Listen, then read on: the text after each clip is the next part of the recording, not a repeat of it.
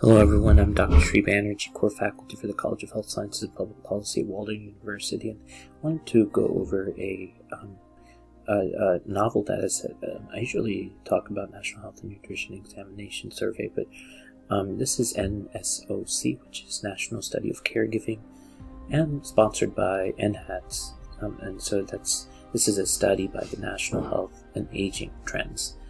Um, so the first thing I'm going to do is tell you about each of these if you want to um, actually cite these. Um, National Health and um, Aging Trends Study, which is NHATS, um, and NSOC is National Study of Caregiving.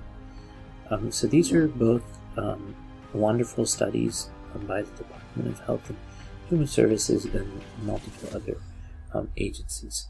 What I like about NHATS is that there can be um, there there can be um, individuals that are over 65 and they have followed um, about 5,000 um, uh, cases individuals um, over, over in the 5,000 uh, Medicare beneficiary. what is interesting is that it started in it's actually 9,000 Medicare uh, beneficiaries age 65 and older. Um, and there's actually complex samples um, survey that is outlined, um, and you can um, use this in SPSS or SAS. Um, both of them, um, hopefully, if you have a license in SPSS, and SAS is free.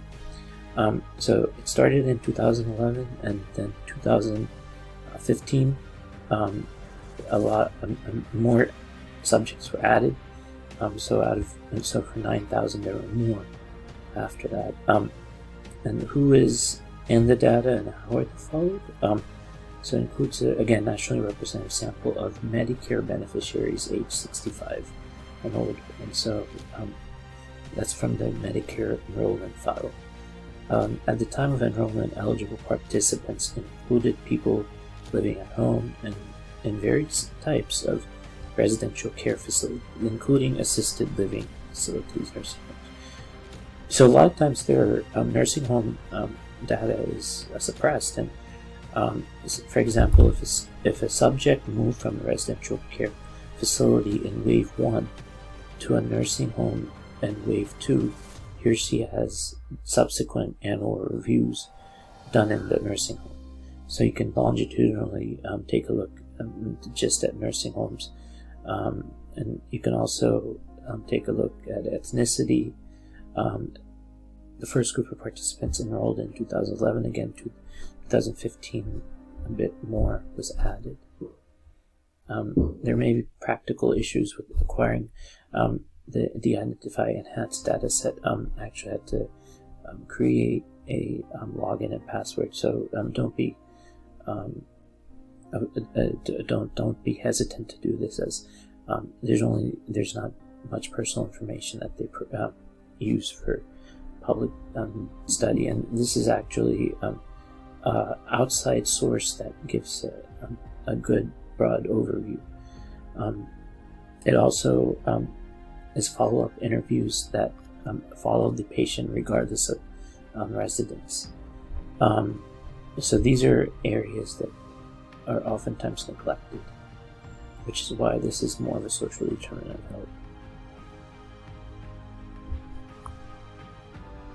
So um, there's extension. Eh, what is a benefit? Um, there's extensive information on informal caregiving via this uh, National Study of Caregiving.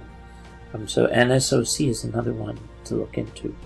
Um, the content of this is um.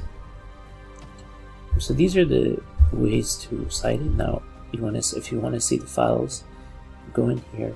Um, this is nhats.org, and then public use files. You can see SAS and Stata.